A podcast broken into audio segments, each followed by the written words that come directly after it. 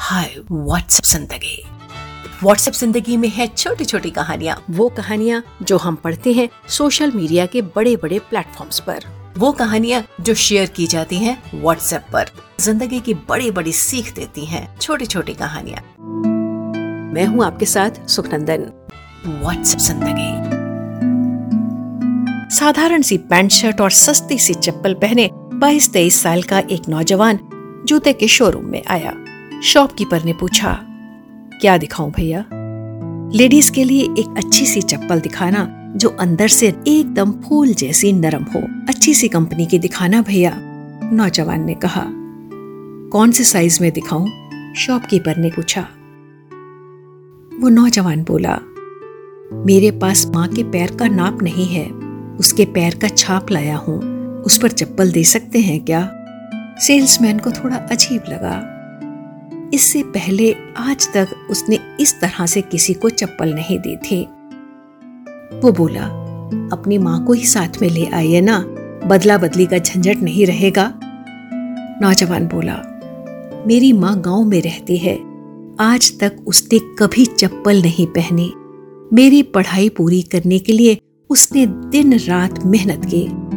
मेरी हर ख्वाहिश पूरी करने के लिए उसने लोगों के घर बर्तन मांजे, खेतों में काम किया।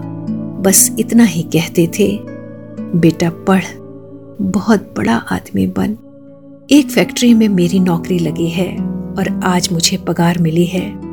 उसमें से आज मैं अपनी माँ के लिए चप्पल लूँगा और अपने हाथ से पहनाऊँगा। देखूँगा उसकी आँखों की खुशी। क्या कहेगी मेरी माँ? ये सुनना है मुझे। इतना कहकर उसने एक कागज़ बढ़ाया। शॉपकीपर ने देखा, एक मैला सा कागज़ जिस पे पैरों के निशान बने थे। शॉपकीपर की आँखें भर आईं। उसने पैरों के निशानों पर हाथ फिराया और खुद उठकर एक अच्छी सी चप्पल निकाल के लाया। ठीक ठाक अंदाज़ा लगाकर उसने निशान के माप की चप्पल नौजवान को दिखाई।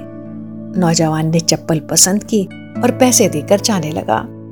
इतने में शॉपकीपर ने आवाज़ दी, रुको बेटा, ये और एक जोड़ी चप्पल लेकर जाना। माँ से कहना, बेटे की लाई चप्पल खराब हो गई तो दूसरे बेटे का दिया जोड़ा पहन ले, पर फिर कभी नंगे पाँव मत घूमना, पर ये छाप वाला कागज़ मेरे पास छोड़ के जा। तूने मुझे मेरी माँ की याद दिला दी।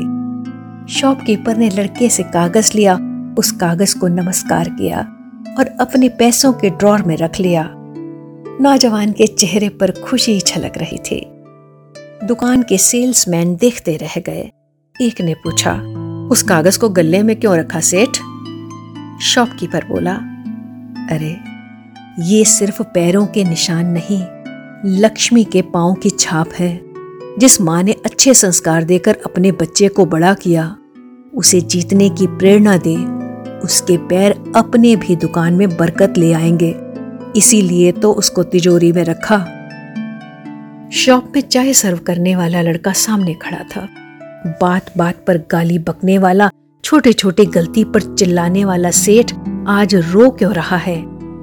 ये उसकी समझ में नहीं आ रहा था। कहानी को सोचिएगा जरा। व्हाट्सएप ज़िंदगी